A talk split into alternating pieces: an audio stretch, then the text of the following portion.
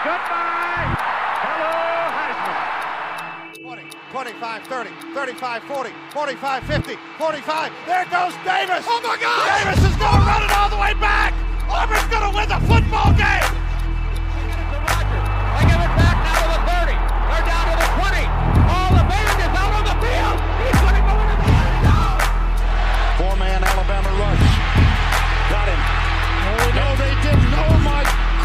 They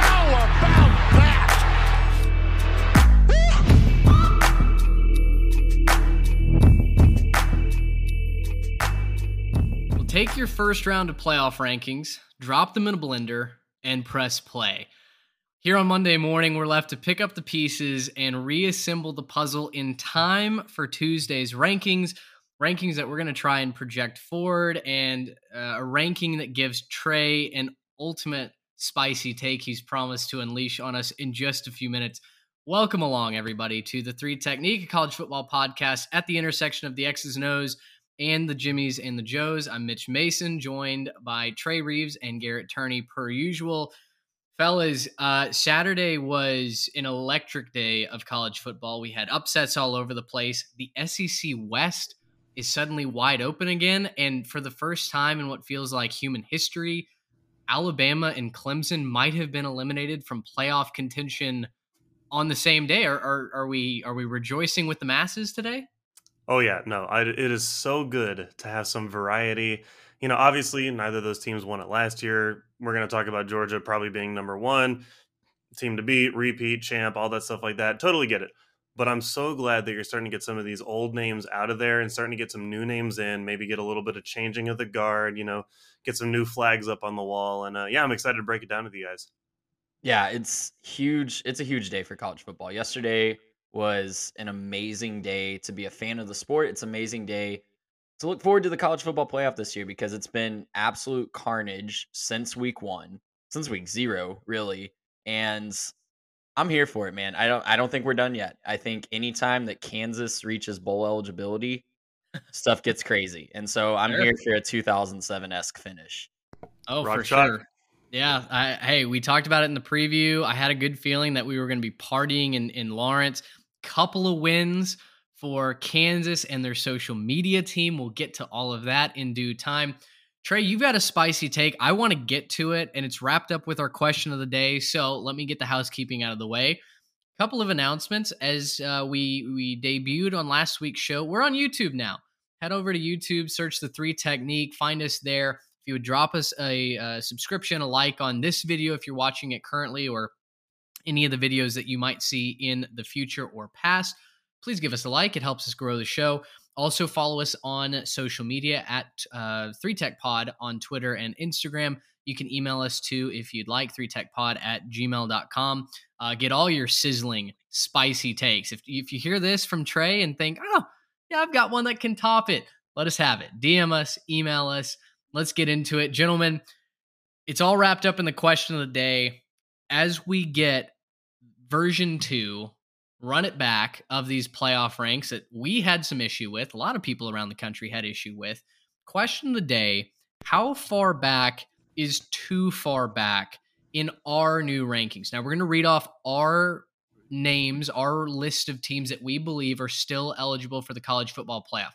If you're listening to this after the playoff rankings have come out, this is not what uh, those at the Gaylord Texan and Grapevine have come up with yet. We'll talk about that on Thursday's show. This is what we would do if we were ranking those teams. So I'll turn it over to you guys first, and and Trey, let's start with you because I'm just I'm just so excited to hear this. List off kind of your teams that you believe are still in it, uh, still in the hunt for for postseason glory, and ultimately how far back is too far back in the rankings to contend for the playoff. Yeah, so this is not going to be my projection of the college football playoff rankings on uh, Tuesday night because who knows what they're going to do. I think we have a pretty good idea of who's going to be number one and probably two, three, four. Net, the order is definitely up for debate.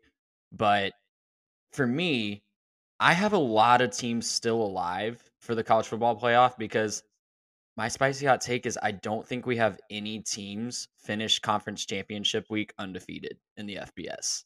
We have four still undefeated. Wow. Wow. We have Georgia, Ohio State, Michigan, and TCU. None of those four will be undefeated after conference championship week. Write it down right Wow. now. Mark this spot on the Week 10 pre, uh, recap podcast. None of those four will be undefeated after conference championship week. So go look up their schedules if you want. They're some opportunities to trip up for all four of those teams, starting with this upcoming week for a couple of them. But because of that, the teams that I still have realistically having some sort of a shot. Now, it could be a 1% chance. Okay. I'm not saying that any of these are likely, especially when I get down my list, but I've got Georgia, Ohio State, Michigan, TCU, Tennessee, Oregon, USC, UCLA, Clemson. Yes, Clemson, even though they lost to Notre Dame yesterday. North Carolina and the champion, whoever rises out of the ashes of the SEC West, which is just a complete rubble wasteland right now. Whoever rises out of the ashes of that division will have a shot, especially if they can knock off Georgia. So that's a long list. I realize that. I acknowledge that. But I legitimately think all of those teams are still mathematically alive for the college football playoff. I mean, I can't see anybody coming out of the SEC West. Honestly, I mean that that many losses at this point in the season. I mean, I I, I don't know. I could But see think, it. but think back to 2017. If Auburn knocks off Georgia Yeah. in the SEC championship game, they are in undoubtedly Yeah. in the college football playoff with two losses. So if LSU gets there with two losses, if O- Ole Miss could still get there with one loss, if they can Yeah. knock off mean- Alabama this week, so I guess okay. Technically, you're talking about possibilities, and you would have to have stuff fall your way the where question everybody was loses. who's still alive, and all Yeah, those that- teams. that was a question. alive. To be okay, fair, I mean, I guess question. look, Ohio State could lose the next four, and then let's see what, or the next three, and then see what happens. But you know, we we could start talking about crazy hypotheticals. Um, I I mean, I don't see it. It's a hot take. I like it. I like it for sure. But uh, no, my list is pretty simple. I've got uh, the University of Georgia coming in at number one, Michigan well deserves to be number two. They won't be on Tuesday, but they well deserve to be number two. Uh, we'll talk about that in a little bit. Ohio State comes in at number three for me. TCU at number four. I've actually got Oregon at number five. They've looked a lot better on this last part of the season, and I think if there's one thing you can say about the playoff committee is they don't really care about the early losses.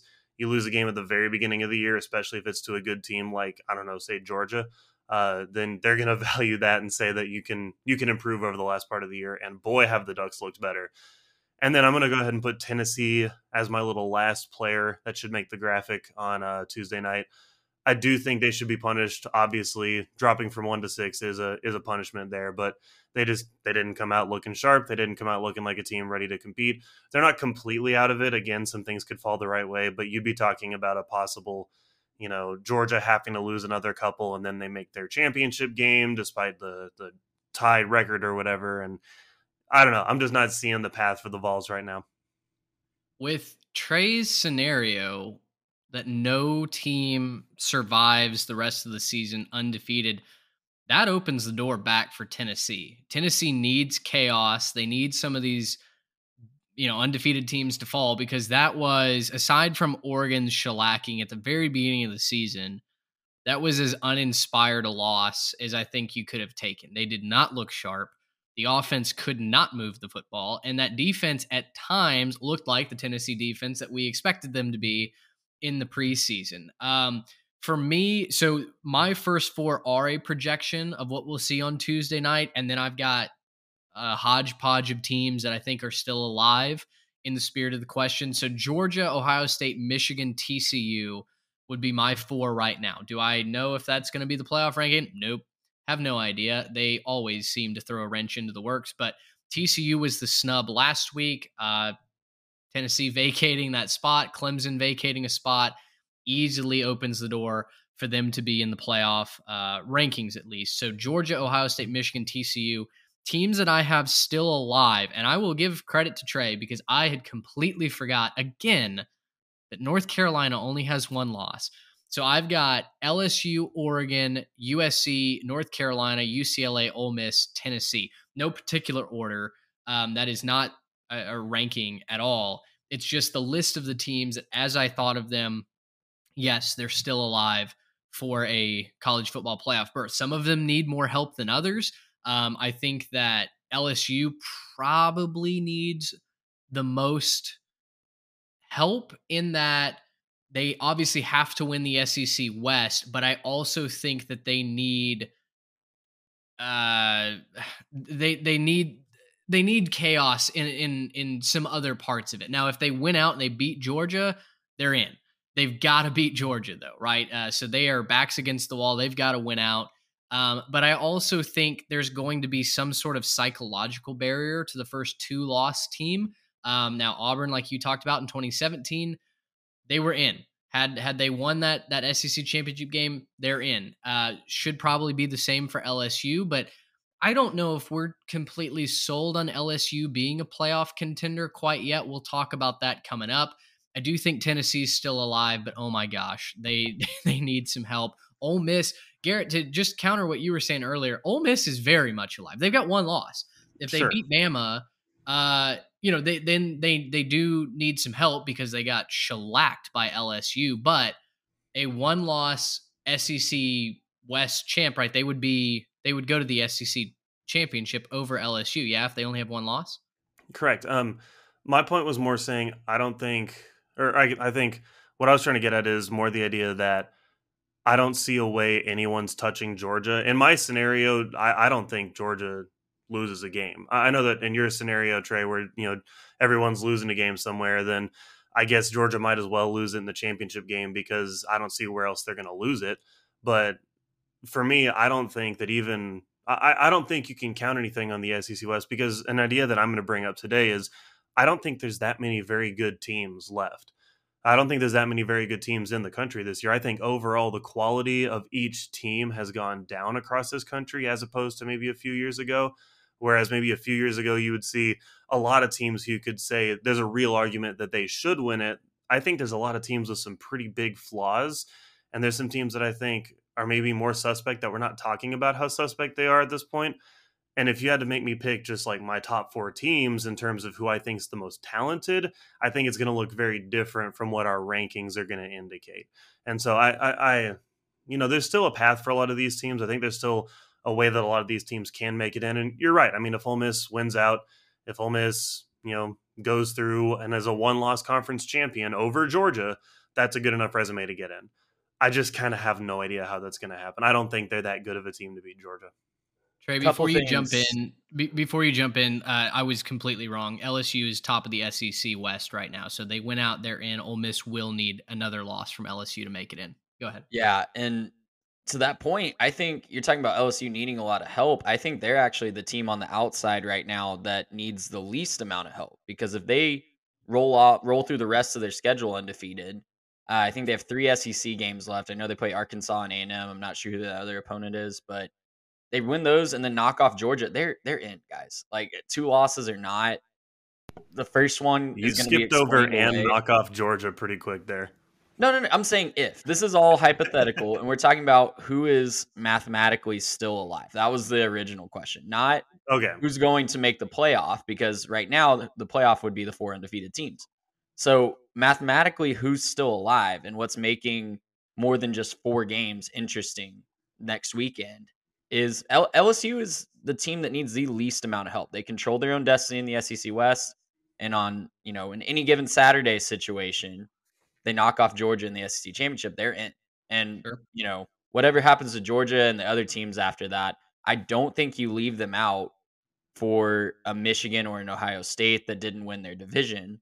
I don't think that you leave them out for a one loss Clemson ACC champion. I don't think you leave them out for a Pac 12 champion. So I think they would be in if they won the SEC. But again, a lot has to happen. There's a lot to be decided between now and the Saturday after Thanksgiving, and it's going to be crazy. That's that's just what I'm trying to get at. I think that anybody that's trying to tell you there's only four or five teams still alive, they haven't been watching college football that closely this year because it's been insane, and we can see a lot happen between now and the end.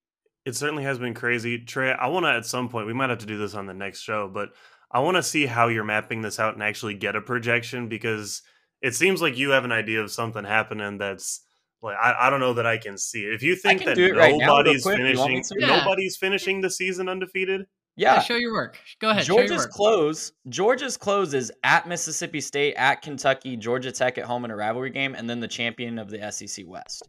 And they have not had a good history in the SEC championship. They just They- decimated Yeah. Tennessee, though. Is there a better offense left on their schedule than Tennessee? I wouldn't say decimated Tennessee. That game wasn't close. If you watch that game, that game well, wasn't it, close. it, it wasn't close, but because Tennessee couldn't score, I think they gave There's up a couple- multiple ways to decimate a team, and they did it. We've seen. Georgia. Georgia looks amazing. Look, I ranked Georgia number one last week, guys. I'm fully on the Georgia bandwagon. I'm just saying that we've seen them struggle against worse teams than Mississippi State, Kentucky, and whoever wins the SEC West. We've seen them struggle against worse teams. Sure. Ohio State still has a bowl eligible Maryland and Michigan on the schedule. Michigan has Illinois and Ohio State. Whoever wins Ohio State, Michigan will get, you know, whoever emerges from the shadow realm. That's probably where the scenario has the most trouble. I do think Yeah. if someone finishes undefeated, I think the most likely is either Ohio State or Michigan, just from a strength of schedule standpoint. Right.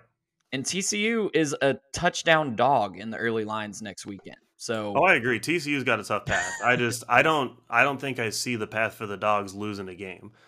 Not It- after what they just the showed me on Saturday. and it wouldn't it wouldn't shock me because they just really don't have a good track record against the SEC West, especially in the SEC championship game.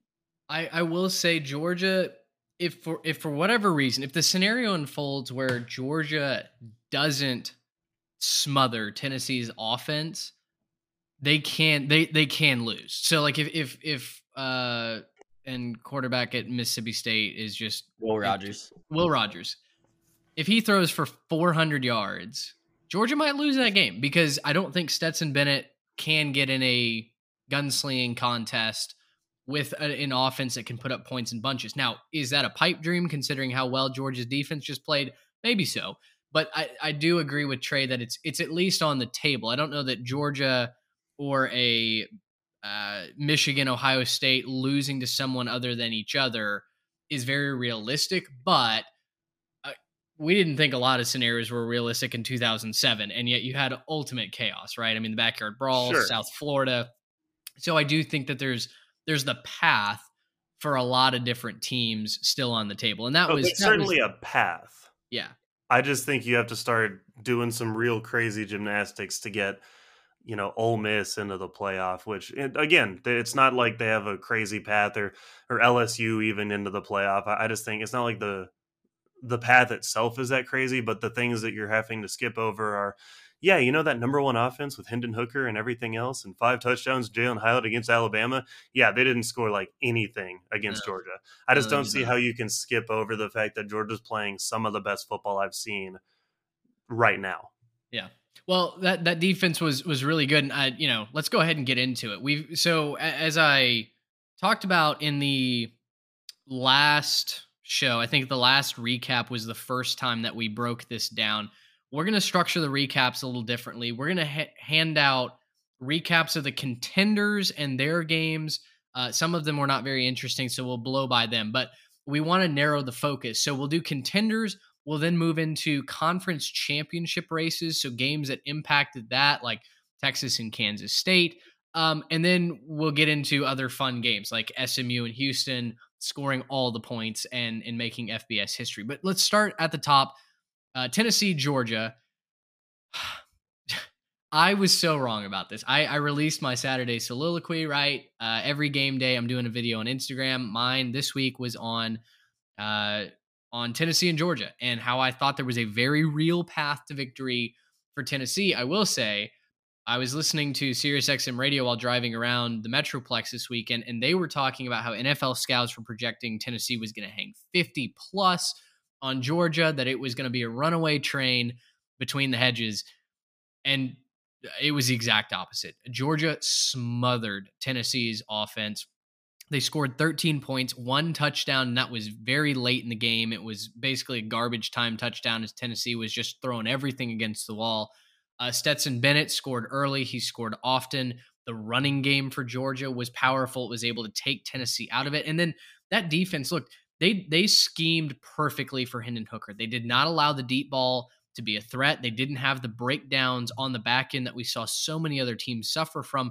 And they blitzed Hendon Hooker. They got to the quarterback from a variety of different angles. In fact, they they sacked Hendon Hooker three consecutive plays. Only two of them counted because one of them was a face mask penalty that gave Tennessee a first down on like fourth and 30. but they ran the same blitz three straight times, and every single time the free safety got home to Hendon Hooker. It just was a clinic in defensive defensive uh, scheming and, and and blitz plays. I was so impressed with how Georgia played, and without a doubt, they're the top team in the country. Waking up today, tomorrow, on Tuesday night when they rank this. Yeah, and I was I was on that before it was cool. So if you Yes, were, you were. clowning Yes, me you were. for the cap. putting Georgia No, number not one, clowning, not clowning. No, no, no, there there was some social media clownage there. Oh, oh, But, yes, uh, yes. You you did take some heat for that. Yes, I Not- took a little heat us. on social. I think more for TCU, but um, yeah. Listen, this is one of the most talented teams in the country, and you know, Garrett, I think you highlighted the talent discrepancy just on paper between these two teams on our preview show on Thursday. It's astounding when you just look at sheer numbers, Jimmy's and Joe's. Georgia is one of the most talented teams in the country, and Tennessee, you know, is not quite there yet from a depth and stability standpoint. They have an amazing quarterback that's having a Heisman caliber year, and that's why they're in the top five, and a great coach that can scheme offense with the best of them. So when you run into a buzzsaw like Georgia, it's gonna always be difficult. And when the Vegas line came out as like 10, I think it opened at 10 and it was bet down to eight by kickoff, but that's just Vegas knowing that Georgia is still a really good team, even if they haven't shown it. So Yeah. they just took the ball out of Hendon Hooker's hands, plain and simple. They got a big lead in the first half, I think 21 to 3 or 24 to 3 at halftime. And they just kind of sat on the ball. And that's what Georgia can do because they weren't afraid of Tennessee getting back into the game. And they could have made an adjustment. They could have, you know, if Tennessee scores coming out of the half, they can make an adjustment and turn it right back on. But they just kind of got the lead, sat on it, and took the air out of the football. And that's a good way to beat an offense that's scoring a bunch of points is just don't give them the ball. And that's what Georgia did. They confused Hendon Hooker with blitzes. They caused him to throw an interception for the first time since like week three, I think, or something crazy like that. So can't say enough good things about this Georgia defense. And the offense did just enough, I will say, to back up my take about them maybe losing a game down the stretch. The offense still looks a little sloppy. They had a couple turnovers. Stetson looked great in the first half, and then just everyone kind of went to sleep in the second half. But I will say I want to see just a little bit more cohesiveness on offense before I'm like, yeah, they're definitely going to finish unscathed. Mhm. Yeah, no, I mean, apparently defense is still going to win you some championships. Uh, it's it's the cliche, but you know, we, we live in this age of offensive prowess, and you know, oh, it's impossible to make offense, you know, hard to do, and you know, anyone can run a good offense and all that. You know, we we talk about that, but man, Georgia's defense is just at the most elite level that you could possibly be playing at in today's college football. And I think honestly, we could be looking back and talking about the early 2020s Georgia defense and sort of that rarefied air when we talk about you know historic units of all time.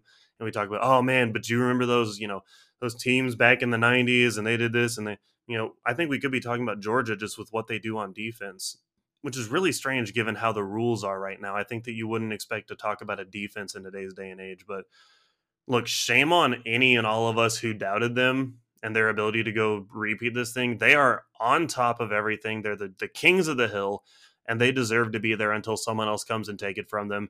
Tennessee, it just looks like a, they had a snowball's chance in hell. They just they went into Athens. The crowd was crazy. Mhm. You know, they they you know first possession they come out and they they slow them down enough that they come out and they score a touchdown and then they come out there. They had that crazy punt that went out at the one, and then they have that whole sequence on the goal punt. line. An insane punt, by the way, and the crowd was hype, and they should have been right. There was just a rocket off his foot that rolled out at the one.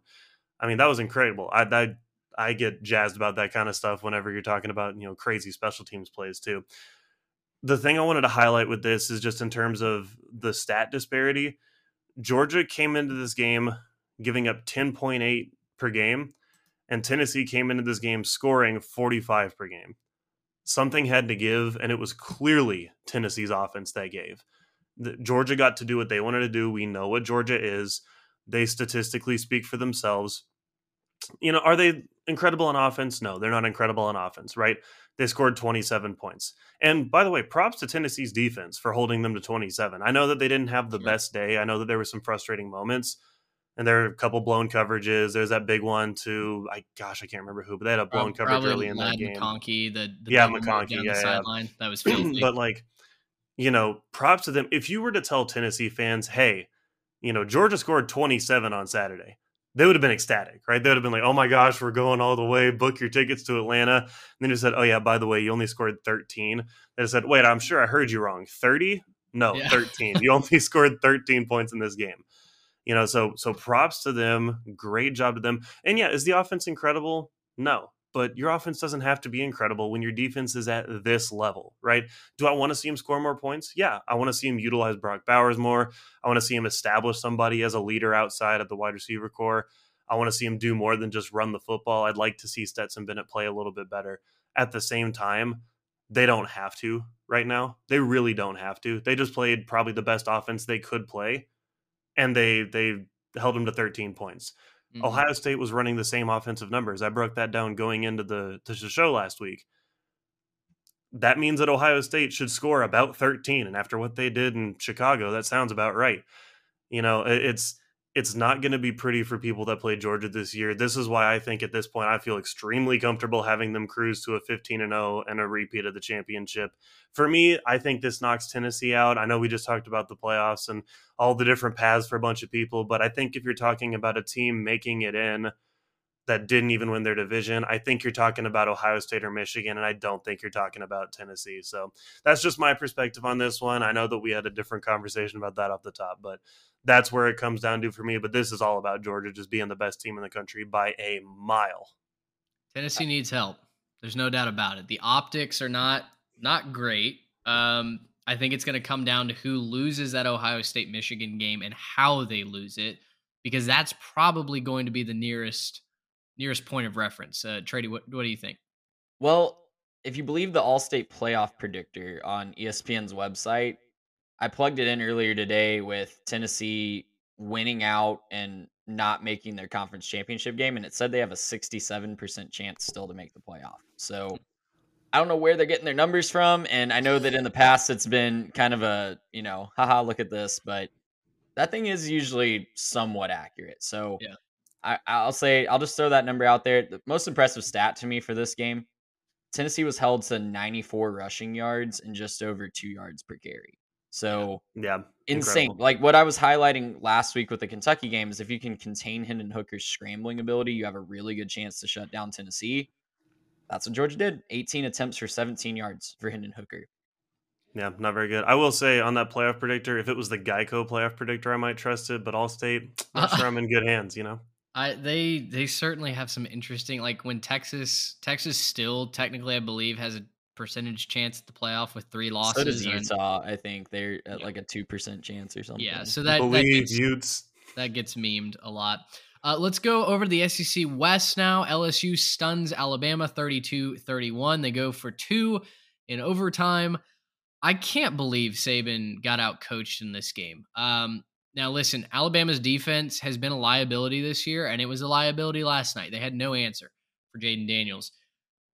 But Saban going for two early in the fourth quarter, I believe, and costing Alabama a point. They did not get it. They get stuff short of the goal line, and then you're uh, you- you're really wishing for a point late in the game when LSU's tied it and sends you to overtime. It just it felt weird. It felt like for once in his career, Saban was mortal. That he was victim to the the the um moment. the moment was too big for him. The the atmosphere was too big for him, e- even as well, and just some some strange coaching decisions up and down. Um, Brian Kelly came out and won this game. Look, LSU's defense is fun. They flew around. They didn't necessarily contain Bryce Young throughout the longevity of the game, but they certainly had their moments. Um, I know freshman Harold Perkins, for all of his drama, looked great last night as an edge rusher. They've they've had him as a spy, but then they also bring him on a lot of pressures. I think he had seven quarterback pressures last night. Um, what what's your what's your take on this? I mean, gosh, it feels like Alabama's season, for all intents and purposes, is kind of over, and maybe all of a sudden there's a window of opportunity opening in the SEC West, not only this year but going forward as well. Yeah, I want to start talking about LSU because I think they deserve for us to talk about them first and kind of give them their props. Look, after you know, kind of struggling to start the year, you know, I, I wonder, man, how different could their season be right now if they just didn't gaff on that extra point in New Orleans, right? If they just didn't completely whiff and, and blow the end of that game, you know, how different could their season actually be looking? But man, massive props to what Brian Kelly's done with LSU and, and, to what he's been able to build there. He's still not a culture fit. You're never going to convince me that he fits at LSU, but you don't have to fit. I know if there's one thing those people like is if you're going to win. So you could be the weirdest guy just insulting these people to their faces. And if you're winning, they're kind of not going to care. That's going to kind of let you do what you want to do. So you know, great job by what he's been able to do. You know, Jayden or Jayden Daniels has looked really impressive. I think what he's been able to do and kind of revive his career, make himself relevant again. You know, with LSU, I think it's awesome for him. Love the way he's playing. Lots of gumption, lots of just you know fighting. No quitting him right now. It's awesome to watch. Um, I think LSU's cemented themselves as a top ten team at this point. I think that they're for sure on their way to a BCS bowl, and if you believe Trey, maybe they could be you know outside you know playoff people. I'm you know I'm ribbing a little bit, but I don't know to talk about Alabama, you know, earlier in this year, we were all together on the same day that Bama barely escaped Texas, right? They just barely escaped. We were all really concerned for them, saying, okay, what the heck? And I asked kind of jokingly, oh my gosh, is Saban washed? Like, is it over for Nick Saban? I think we might need to start having that conversation for real. I, really do think we're starting to get to the point where, man, Nick Saban, I don't think he's got whatever it was. I think, you know, I don't know if it's his age I don't know if the game's starting to pass him a little bit. He made that we talk about all the time. He made the adjustment to be able to get that offense in the right place and, and to kind of change the way that they were going to do things on the offensive side of the football. That extended the dynasty. But I'm starting to wonder, you know, like as recruiting has gotten a little bit better for a lot of these other programs, starting to kind of take the talent away from him. You know, as you as you start to see them lose a couple of these extra games, get that on the locker room a little bit like is this the end of Nick Saban's, you know, not tenure, not I'm not saying he's going to lose his job, but is this kind of the end of him being the absolute, you know, unquestioned king of college football?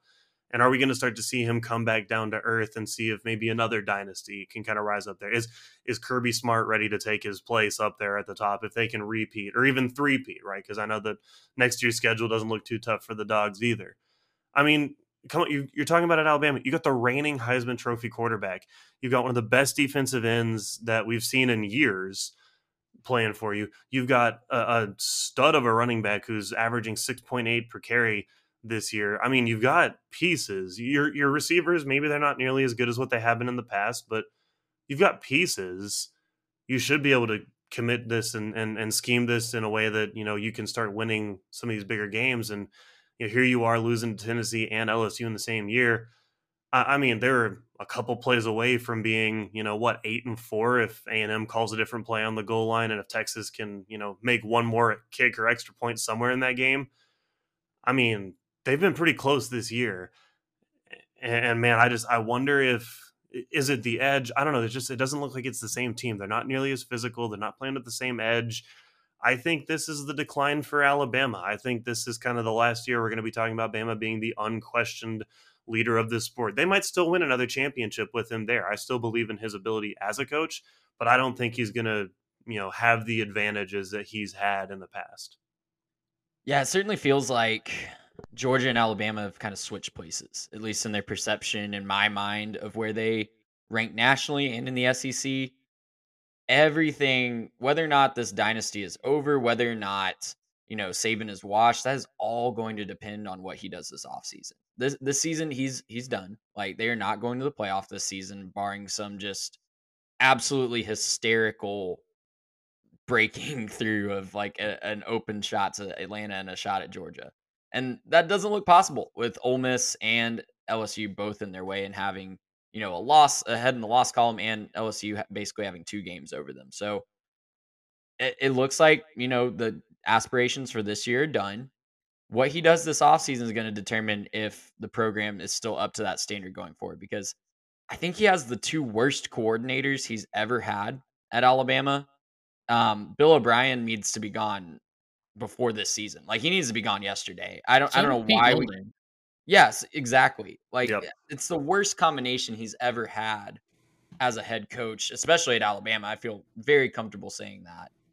And I don't know if it's just that coordinator and assistant carousel finally catching up with them. I don't know if it's bad culture fits from the transfer portal.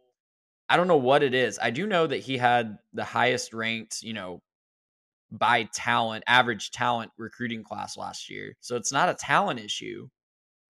I wonder if it's a new generation of athlete that's just not responding to his type of coaching. I know I've mentioned this on the podcast before. He's been open about having to coach a different way the last couple of years because the kids just haven't responded to the way that he used to coach.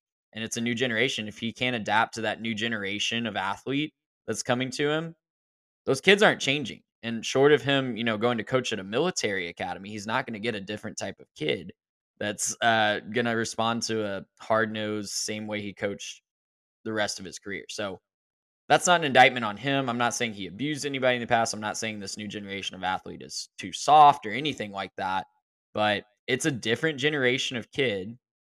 And you have to adapt to that if you want to be successful with that type of kid because some coaches you can see are being successful with that and others might be slipping away. So I don't want to make, you know, one or two losses just an indictment on the whole man's career or on his future aspirations, but Jayden Daniels basically beat him single-handedly last night.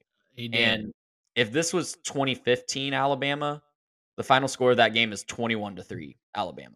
Yeah. Because he's going to take away, he's going to scheme and take away and his defensive coordinator, he and his defensive coordinator, whoever it would be, Kirby or um, whoever it would be, would just scheme that away. They would take away the best weapon, and LSU wouldn't have been able to move the ball.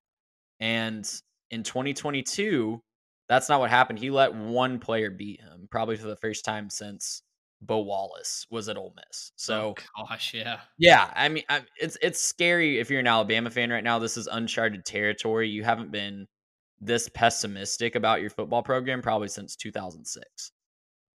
One, I wonder what they do with all their free time. I, I agree. Bill O'Brien, Pete Golding, both gotta go. They are not good.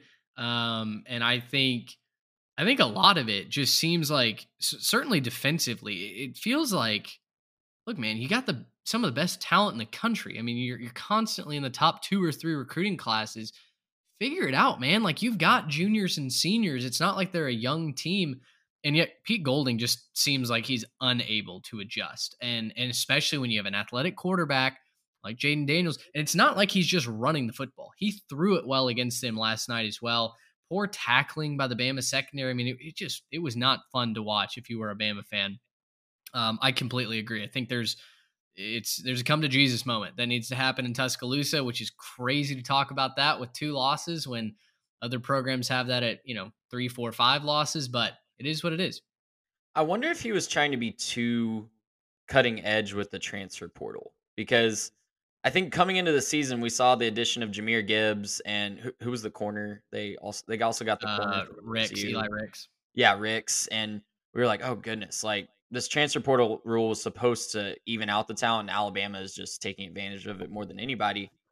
I think what made Alabama so deadly was just the buy into the culture that everyone in that building had. And if you bring in these transfers that are used to being the guy at their school, like Gibbs was at Georgia Tech, I'm not saying Gibbs is a cancer or anything like that. He's been a great weapon. He's been them, great. But, but just getting the same buy in is way tougher when you get a guy out of the transfer portal versus, you know, recruiting him for two or three years in high school and then having him show up as a freshman earn that spot rather than just maybe it being given to him. Yeah, I want to point to that is uh, the big guy that I was thinking was Tyler Harrell, the wide receiver that came over from Louisville. Yeah, absolutely. He has not been a factor this year. I don't even know if he's really played or seen anything like significant on the field, but he just hasn't been a factor. He was supposed to be their best receiver, the you know the next you know big name Bama receiver to go off and be considered for the bullet and, and all the other. It's like he was supposed to be that guy, and he just he hasn't played. Like, and I I think if I remember correctly, I might be making this up, but if I remember correctly, earlier in the season, there were rumors that there were like behavioral issues that was why he couldn't yep. make the roster and he couldn't end up getting on there. So that goes well, to made, your point, he's Trey. On, that he's on the team. He just, it, but yeah, he wasn't able to actually get into playing time and all that. But to your point, Trey, I mean that's that's a huge factor. Why? Like if he's a guy who doesn't have his head on straight and he's not locked into their process at Alabama, then that's going to not just affect him and the team that was counting on him to be the guy, but also affect the players around him who see that and say, I could do that too. So uh, let's move on and let's we'll kind of skip Ohio State Northwestern. Ugly game, uh, torrential winds. It was 40 mile an hour gusts at times. Ohio State was at at one point losing seven nothing to Northwestern. They do score 21 straight, but it was it was impossible to move the ball consistently in just some brutal conditions. Um, I, I know that it wasn't an impressive win necessarily, but at the same time, Trey, I think you have in your notes this is Big Ten football, right? I mean, this is what happens in November. You get out in the elements, and sometimes you got to win a game 21 7. Um, let's move on, those just uh, for sake of time. Let's go to Notre Dame just exposing Clemson 35 14. The Irish take down the Tigers. They just, Clemson cannot compete against a decent defense. DJU is not explosive or dynamic. He throws for 191 yards, one touchdown. It, it was just ugly. I, at one point, I think it was was it 28 nothing am i am i right on that it was either 21 nothing or tw- no it was 28 nothing 28 yeah clemson just couldn't couldn't get on the board so um you know i think it's it's fun to see as um you know people who have had to watch clemson be one of the halves and listen dabo swinney's done a great job. He's built this program up from what was a, a hapless program. He's figured out how to recruit there. He's figured out how to win national championships there. But i think it's it's kind of nice for us with a national perspective to see a, a team that has victimized one of the worst conferences in sports, uh, has had a cakewalk to at least college football playoff several of these years get humbled a little bit right find find their their footing be a lot less even uh, to to some of these teams and you know they've had close calls but Notre Dame finally gets them on the positive side, you know, Trey, you always say talk about the team that that won the game. Good for Marcus Freeman. I, we were seriously talking about bowl eligibility being a question for the Fighting Irish, and now you've got Marcus Freeman going viral for saying winning is addictive and how confident he feels about his program. Yeah, can't say enough good things about Marcus Freeman. Uh, with the start that they had dating back to the Fiesta Bowl last year, and just really, really happy for him that he is finally starting to see some success and some really real success. I'm excited to see how they can close because they have a couple opportunities to again pull off some big upsets with the USC game coming up in a couple weeks. So yeah, I mean, they were my lucky dog of the week two weeks in a row. They knock off a ranked ACC opponent two weeks in a row. They are 33 and 0 in their last 33 matchups against the ACC. Just absolutely insane dominance of that conference in the regular season.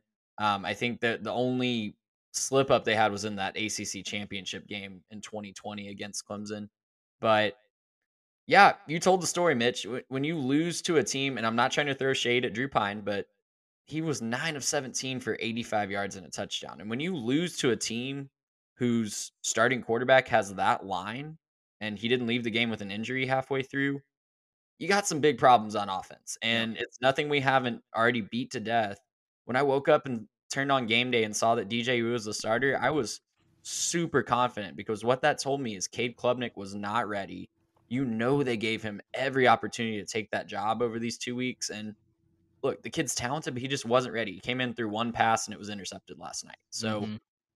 Yeah, I mean, this is what Clemson is in 2022, and this is what Clemson is without Trevor Lawrence and Deshaun Watson. They're a team with a really, really good defense who when they come up against a team that can make them pay for mistakes, they're probably going to lose and they're probably not going to look very good doing it. Yeah. And to be clear, to start with Marcus Freeman and those boys, great job keeping your team together through a tough start to the season. Right. I, I want to emphasize on that because you know they they start the year obviously with the tough loss to Ohio State. They lose some. They're they're not really together as a locker room you know, it, it, didn't seem like they were doing that well. It looked like the season was about to go down the toilet. And man, things just came together. He kept them together. He kept the team on the same page through some serious adversity. And man, like give this team a little bit of time, a little bit of talent. This program could be really good. And I think we're starting to talk about maybe Notre Dame coming up and being a serious contender and not just every couple of years they get the right to get smacked down by the number one seed right? I think we could be talking about a, serious contender here in the next couple of years if Freeman can keep these guys on the same page. But man, yikes. Clemson, girl, that was ugly. That was not great. um, this is a Notre Dame team that was starting to round into form, but none of us thought that the Tigers would get embarrassed like that. I mean, I, I didn't see that one coming at all. All of us thought, I think we even brought it up, like, which would be more surprising if Clemson blows out Notre Dame or if Notre Dame blew out Clemson. And I think it was way more surprising that Notre Dame blew out Clemson. You know, it, it's probably starting to get to time where they need to think about the future on that offense and you know let's go get Cade Klubnik his his licks right get him his blow you know just make sure he gets a chance to you know go through get his lumps and and start to learn a little bit about what it means to play at the college level right practice reps are great game reps are a little bit more valuable and if they want a chance to continue being successful and, and, continue to you know stay at the top as a program they need to get their quarterback spot right dju not there.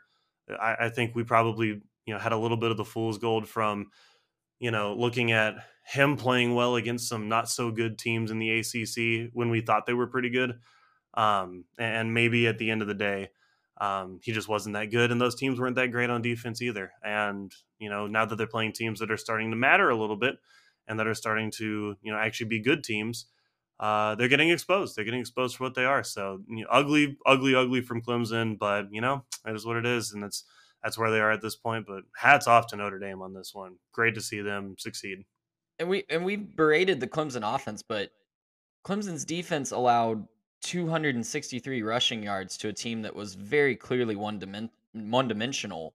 Yeah, and only completed passes to three different receivers on the night. So like it, it was just an overall bad performance. A team that just didn't look like they wanted to be there and played kind of scared. And that's not something we're used to seeing.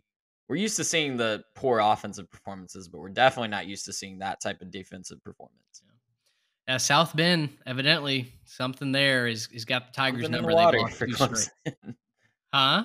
So there's just something in the water for Clemson in Indiana. Evidently, evidently. Uh, Let's go to Michigan. I tell you what, they gave us a scare. They trailed Rutgers at the half, 52 17. Quick notes on this uh, game from you guys. It, I was truly getting ready to kind of talk about, all right, you know, Michigan, mm, are we overrating them? Are we over respecting them? And then they came out and they they got right in the second half, blew away the Scarlet Knights. Uh, still, obviously in the in the driver's seat, and that seems to be a, a sentiment that you guys both echo.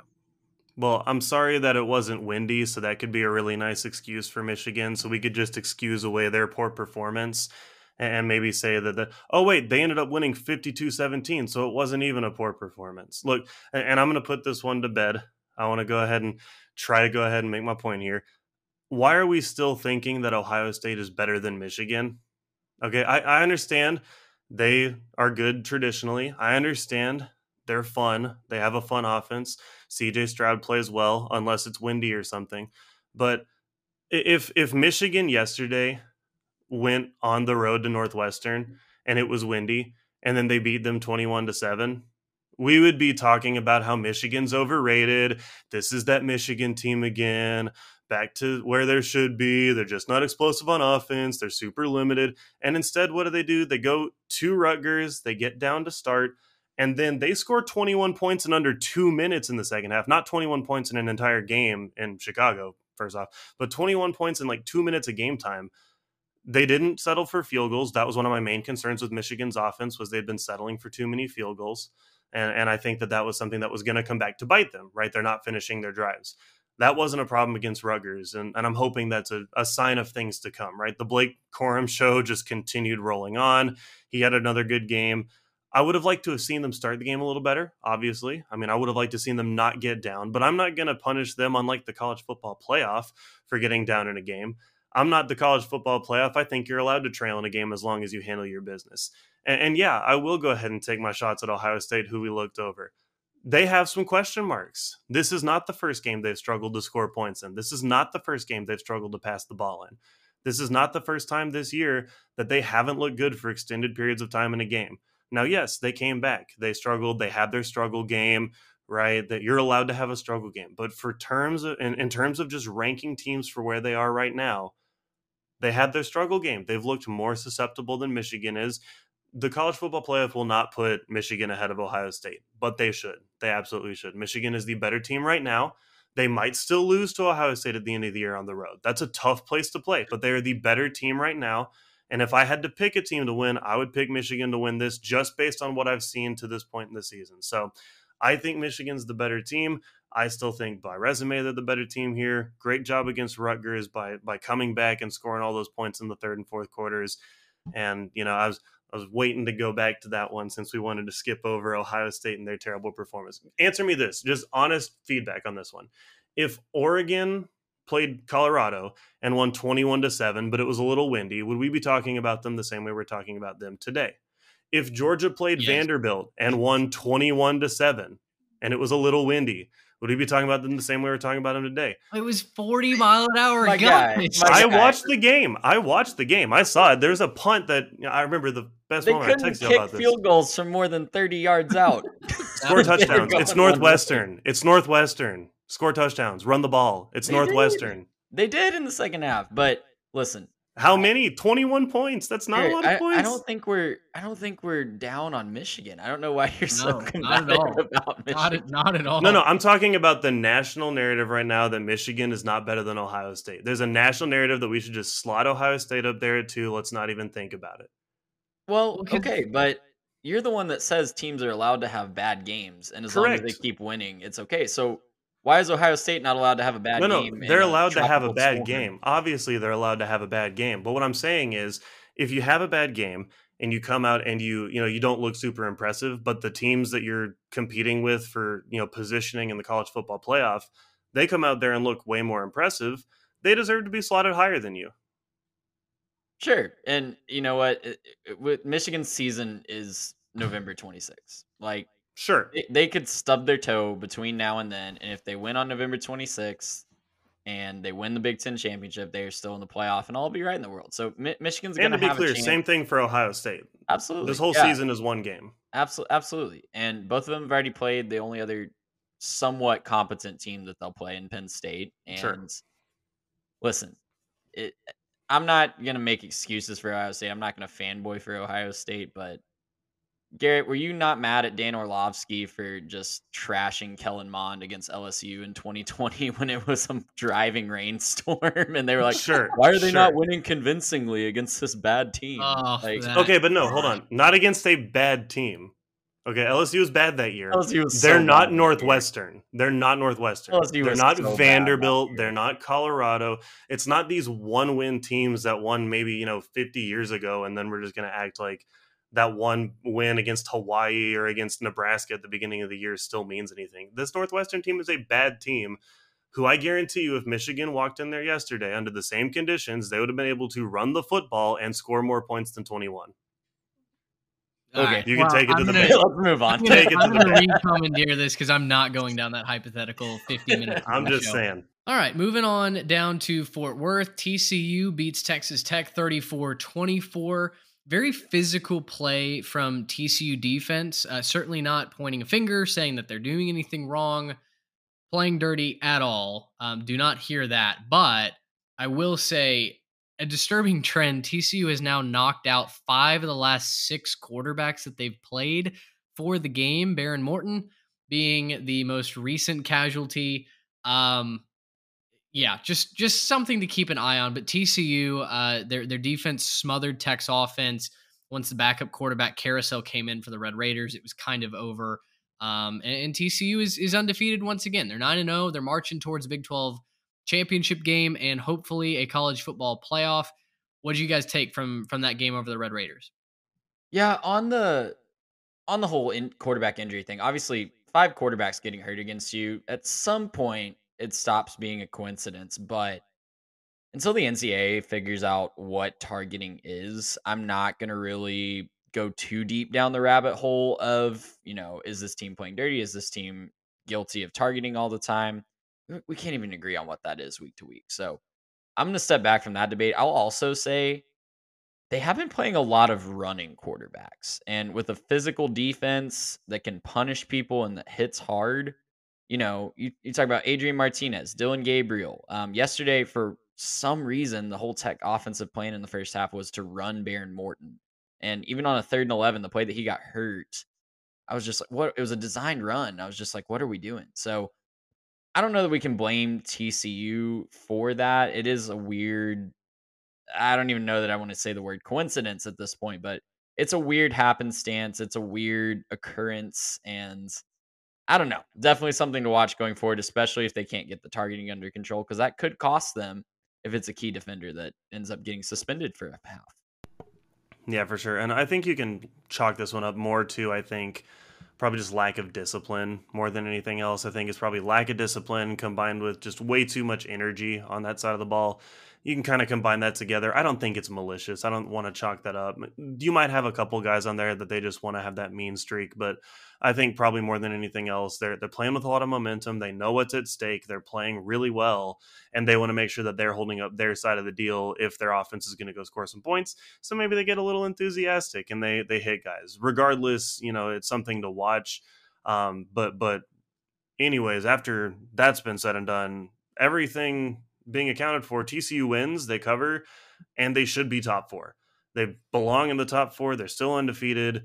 Not maybe an amazing day from Duggan, right? But I, I like the run game, what Kendre Miller was able to do on the ground. I think he had like 150 something rush yards. So really good performance from him. He's, you know, he seems to be where that offense is running through on the ground. Uh, they have a lot of ways to win it on that side of the ball right? They they start on the ground. They they like to try to run the ball and establish the run, and then kind of pass from there. But man, they can hit you with the big plays. They can you know have a receiver bust open downfield real quick and, and score a quick touchdown. They can also play possession and just kind of you know dink and dunk you for a little bit of here and a little bit there, and kind of extend the game if that's the game plan. So they've done a lot of great things on that offensive side of the ball. And so I kind of get why the defense would want to match that on the defensive side. But man, they, nobody has really been able to figure out how to stop this in terms of, you know, consistently for an entire game. Huge prove it week for them coming up against Texas next week. I know that they should be ranked. I still kind of have a suspicion they won't be uh, in that top four. I just kind of have a feeling that maybe they'll only let Tennessee slide to number four and they'll just kind of let them sit there for a little bit. I don't think that's what should happen, but I kind of have the feeling that could happen. With that being said, though, again, go beat Texas next week. All of college game day watching, everyone in the nation kind of, you know, taking a little bit of their time out of their day to watch that game and focus on that one. You go beat the Longhorns on the road. Yeah, you're going to have no problem getting ranked. So mad that Tulane isn't getting college game day. I, I was really hoping that the Green Wave would, would be rewarded for that, but it is what it is. They deserve it. Uh, y'all go ahead and give me quick thoughts. Oregon 49, Colorado 10, USC 41, Cal 35. The Pac 12 playoff hopes seem to ride on Oregon and USC. UCLA still very much a part of the conversation, but probably not uh, easily expected to get there. Oregon looked uh, impressive offensively. They continue an upward trajectory. USC's defense looked bad against Cal, a team that cannot score the football. Um, very quick temperature take on both those Pac 12 teams. On Oregon, this is what a playoff contender is supposed to do to a team with one win all year. You're supposed to go in there and just beat the brakes off of them. So good job, Oregon. Way to handle your business. Um, I know it wasn't windy, but that's fine. Um, on USC, I kind of don't get the whole USC contender vibe. I know that they're they're still technically in it and they could still technically win out and you know end up winning this conference, but I just don't kind of think they belong in that contender conversation right now. There's just too many problems on the defense. And obviously UCLA they're still in it, but I think that kind of is is fading off as well. I, I, will say if you want it to keep going and if you want to impress some people, DTR is the guy leading your offense that you want to do it. So um, good job to them, obviously, but I kind of think Oregon is kind of where the majority of the of the hopes lie for the Pac-12 getting into the playoff at this point. I agree with that, you know, to an extent. I think USC is kind of a, defend, a contender by default at this point. You know, if they finish 12 and 1, they're going to be right there in that discussion. It depends on what kind of dominoes fall elsewhere, but I think either UCLA or Oregon will knock them off uh, either UCLA in the regular season, Oregon in the Pac 12 championship game, and kind of make that a moot point. I will say, just to kind of go to bat for the Trojans a little bit, I know they've had their defensive struggles, and looking up and seeing that Cal scored 35 on you is never a good sign.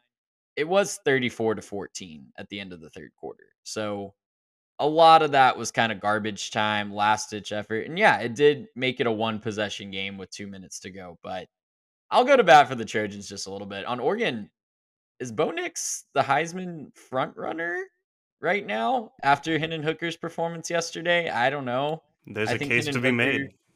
Hendon Hooker's allowed to have a bad game. And I think if Tennessee finishes 11 and 1, it's going to be hard to take that from him. But Bo Nix might be the guy to do it if he shows out a couple times down the stretch here. I, I kind of agree. I don't love it, but I kind of I, Could you imagine Bo Nix winning the Heisman with Oregon? Are we prepared to live in a world where Kansas is bowl eligible, Bo Nix wins the Heisman, and I don't know, TCU's in the playoff? I don't know. I don't no, know I'm, I'm- ready for I'm that. I am- not, but it's I'm reality. fully prepared. I, I'm Strap I'm not, yourself in. but it just came, seems to be coming down the pipe. So whatever it is. Um, all right, to conference championship battles, just so we don't keep running long here.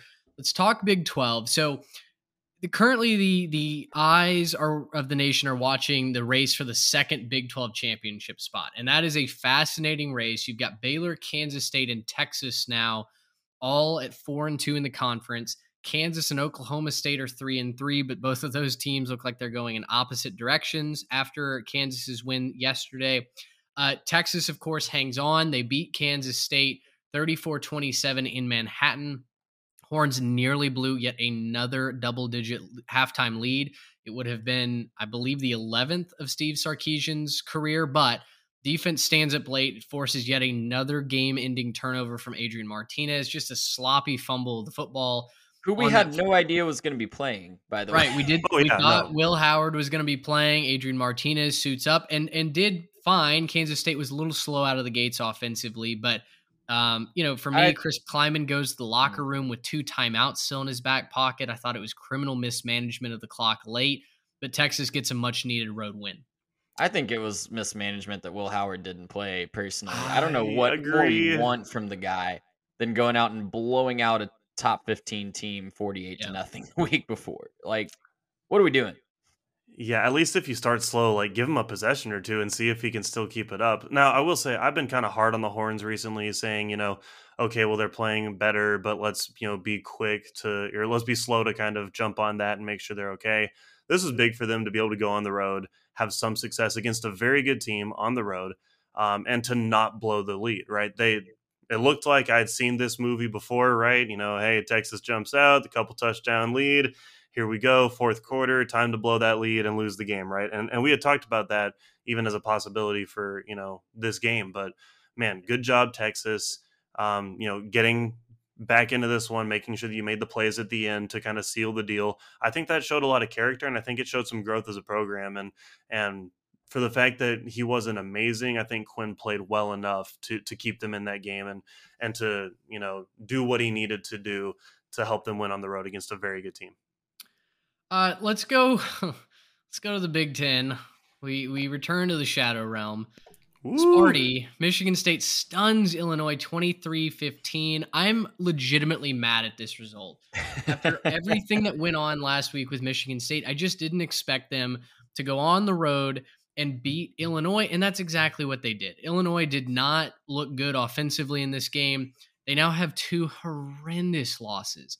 You know, they were a possession away from beating Indiana. They're basically first half away from beating Sparty. If they don't come out just sleep at the wheel early on in that game, maybe they they beat Michigan State down eight plus players due to suspension for their brawl last week against Michigan. Um, they're within reach of the Shadow Realm now. They they do still hold the lead in the Big Ten West, but they've got a big game against Purdue this week. And if Purdue were to win, suddenly Purdue would be in the driver's seat. So kind of uncomfy time for for Bert and and his crew. Um, I don't know if you guys have thoughts on this game. It was a sloppy, low scoring game, but gosh, I'm just mad. No, Michigan State's not a good team, and they still found a way to do this. That once you think that you've established a leader in the Shadow Realm, it comes back to bite you, Yeah. right? You think, oh, hey, here comes a team. They're going to go ahead and stand out above the rest. I was fooled as well. After last week's results, I thought for sure this is the team that's going to go ahead and, you know, just get their head chopped off by Michigan or Ohio State in the Big Ten championship game. But man, here they go, losing to losing to Michigan State, a team like you were saying, missing guys for the for the fight. I mean, props to them for showing some fight on the field this week. That hadn't been there for a couple of weeks. So, um, yeah, good job, Michigan State, showing up for this one. And I don't know if it was maybe a rallying around the adversity and showing up focused to practice this week or something. I mean, I don't know why we got that result, but yep, another confusing result to head back to the Shadow Realm with. Yeah, not much else you can say. I mean, I could mention the wind because we're still in the state of Illinois, but um, we beat that point to death. So, it, yeah, I mean, Illinois, when you rely so much on one player, sometimes you're going to get got, right? Even if it's a bad team, you're just going to have a bad day. That's what happened to Illinois. They still control their own destiny to get to Indianapolis, but guys, is Iowa going to sneak into the Big Ten championship? No, no, no, no. Don't open this. I hope so. I really hope so. just because it would make no sense and make everyone mad, please. We're looking at a four-way tie currently for second place. One, uh, one game back from Illinois. It's Wisconsin, Purdue, Iowa, and Minnesota. So our Golden Gopher dream is still alive, technically, but goodness gracious, this it's the Shadow Realm. What else can you say? It is.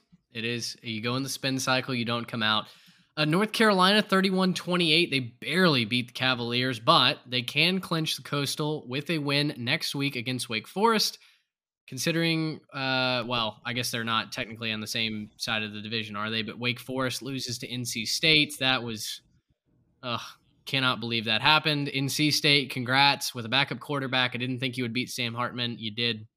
Uh, UCLA 50, Arizona 30, Arizona State, excuse me, 36. So we mentioned the Bruins are very much still alive for the Pac 12 title game. And then some group of five results that we kept our eyes on. Tulane is up to what was 19 this weekend. I'm gonna I'm interested to see how high they jump. They rolled Tulsa 27-13. They still hold the lead for all group of five teams getting to near six. You had UCF in a shootout against Memphis. Hold on, 35 28. Coastal beats App State in a very big upset in the Sun Belt, uh, 35 28. I mentioned that. And then Troy, they win. That wasn't the issue when we were talking about it on the podcast. It was the dang spread, and Troy wins by six uh, to to blow that cover Trey obviously picked that correctly. Garrett and I did did not by lock of the week by one point. So you know that that hurts. Um, group of five. This is the the time of the year that it gets really fun. Uh, I really do hope Tulane holds on. I'm rooting for that story. Two and ten a season ago, displaced for over a month by a hurricane. Michael Pratt was knocked out of the year. He's healthy, and they've been playing some really good football. Yeah, I personally, that's who I'm hoping makes it to the Cotton Bowl. But this race, it's a three team race for me at this point between Tulane, uh, UCF, and Coastal Carolina. I think we'll see Coastal Carolina enter the rankings, the college football playoff rankings this week with still mm-hmm. only one loss. So I think that's your three team race for that Cotton Bowl spot. I don't think, I think Liberty would be in that, but I don't think that they're eligible for that as an independent. But I need to double check that. Yeah, yeah I, I, think you I might think be right. right. I, th- I think yeah, no, I right on that. Speaking, Personally, on Tulane though, I'm hoping that they can make this one finish out and then they can finish out their magic season just so we can see the Disney movie of it because this is just the Disney movie story script going on. And I'll go ahead and talk about this one too because we kind of glanced over it. I'm gonna go ahead and put in my call. North Carolina is about to win the ACC. They look way too good, and I just after what we saw at Clemson, I don't think anyone in that conference is very good. So I think North Carolina scores their way to their uh, ACC title this year. Which they need a little bit of chaos, but if they do that, a one loss ACC champ, they've got to be considered for could the playoff. Be. Yep, it could be could be really fun. Two other games to make you aware of here uh, before we wrap this up. SMU and Houston make FBS history. SMU wins 77 to 63. Gentlemen, we were not able to be in attendance at this game, but we did hold tickets to it. Congratulations to Trey, whoever you gave those tickets to, because oh my gosh, they got to watch a lot of fun history. Tanner Mordecai has 10 touchdowns in this game for the Ponies, nine of them through the air. Uh, and as I mentioned, most points scored in a game in regulation. Just what a shootout. I did give them to a couple of awesome fellow middle school coaches, but unfortunately, both of them are University of Houston grads, so I'm not sure how much fun they had watching their team give up 77. But oh, well, at least their team scored 63, so it was an exciting game. You know, saying SMU looked real good doing it. Yeah, couldn't couldn't play any defense, but their offense no. uh, offense looks amazing. I just meant the uniforms look great. So they did. They had alternate. The, those helmets were. Mm, yeah, looked looked really good. Uh, last game was a game that we talked about not really seriously considering an upset. Trey and I had them covering, but Liberty shocks Arkansas 21 19. Arkansas goes uh, scores a touchdown with like 10 uh, no i guess it was a minute 30 left on the clock but only one timeout they go for two. Kj jefferson is short by inches of Mhm. crossing the plane of the goal line to tie this up. And hugh freeze knocks off the razorbacks on the road the hottest name uh, in the coaching carousel. Will he be plucked by auburn? Will he go somewhere else? But the flames come in and they beat an sec west team and liberty without a doubt the best team in virginia. Yeah, and Liberty was down to their fourth string quarterback, I believe, and he apparently had flu-like symptoms before the game. So just an all-time performance. They jump out to a 21 nothing lead. Their defense played lights out. Um, their offense even gave up a safety, and they still found a way to win in Fayetteville. So hats off to the Flames. They are an exciting story this year. I wish they had a shot at that New Year's Six Bowl, but I think you guys are right. I don't think they're eligible for it as an independent, but man, what a story. What an exciting season for them. Mitch, you said best team in Virginia, and I had to go, well, hold on. And then I said, no, no, you're probably right. no i'm And, dead right Man, that's so bizarre that Liberty is running that state right now. Uh, Virginia Tech's two and seven. The Cavs can't figure out if they like to play football on a week to week basis. Ah. it's it's not great in the Commonwealth. Yeah, what a Uh, follow Cavs up for are Brennan Armstrong, too. Close. I feel like every week they are so close to knocking somebody off. Like this week they only lost by three to North Yeah. Carolina, but Uh, Trey, you've got some bowl eligibility awards to give out. Some some schools to make us aware of. Let's wrap the show up on this. Yes, so welcome to bowl eligibility of the following teams. Um, some of you expect to be here, but many of you do not. So we're going to shout out all of you and just let you figure out which one is which. But Ohio, Duke, My shout out to Garrett darling. for his darling. That's just a fantastic story. Year one, Plus Mike three and a Huckabee. half. Come on. Yeah, just amazing, amazing story. We we doubted you. We thought that was a silly pick, but kudos to you, Garrett. Notre Dame rebounding in a nice way. Texas back in bowl season. Kansas for the first time since 2007 will be bowling this uh, holiday season. Kentucky, Minnesota, Western Kentucky, Baylor, North Texas returning to bowl season for the Go second Green. row. Mississippi State, South Carolina, Louisville, Florida State making a long-awaited return, and San Jose State, the Spartans, showing themselves to be a force at the top of their division in the Mountain West. Couple to keep your eye on as we wind down the season. Rice and UConn are both one win away from bowl eligibility after taking care of business this week. Parents, it's time to talk to your kids about bowl eligible Huskies and Owls because they've never seen it before and you need to prepare them and now is the time. Don't don't wait till it's too late. Now is the time to talk to your kids about UConn and Rice being bowl. Prepare them for the apocalypse because we we might be in it. Um, I did I do love that Rice is one win away. I know like everybody on Twitter is celebrating UConn. I personally love that Mike Bloomgren and, and the Rice Owls are one win away. That has been a program that has just been irrelevant for forever and the doormat of every Texas team when they're scheduling their their non-conference foes. And to see them kind of come back and, and be relevant. I mean, heck, guys, Texas A&M probably not going to make a bowl this year. The Rice Owls very well might be. So um, Yeah. cool to see. Cool to see that Bloomgren be able to with without really one true quarterback. They've played a couple of different quarterbacks this year, and they've been able to get it done. it's a very tough close. They need to find a win somewhere with three teams that are already bowl eligible in Western Kentucky, UTSA, and North Texas. But you know, anything's possible. It's November, anything can happen. All right, guys. Well, tell you what, week 10 was a bag of tricks and then something else. We continue to whittle down our playoff eligible teams. There are some great matchups coming down the pike in week 11. We're excited to break all of that down to you and more. We'll talk about the playoff rankings and uh, really just set the stage for what should be another very entertaining week in week 11. For Trey Reeves and Garrett Turney, I'm Mitch Mason. Thanks so much for listening. Until next time, so long, everybody.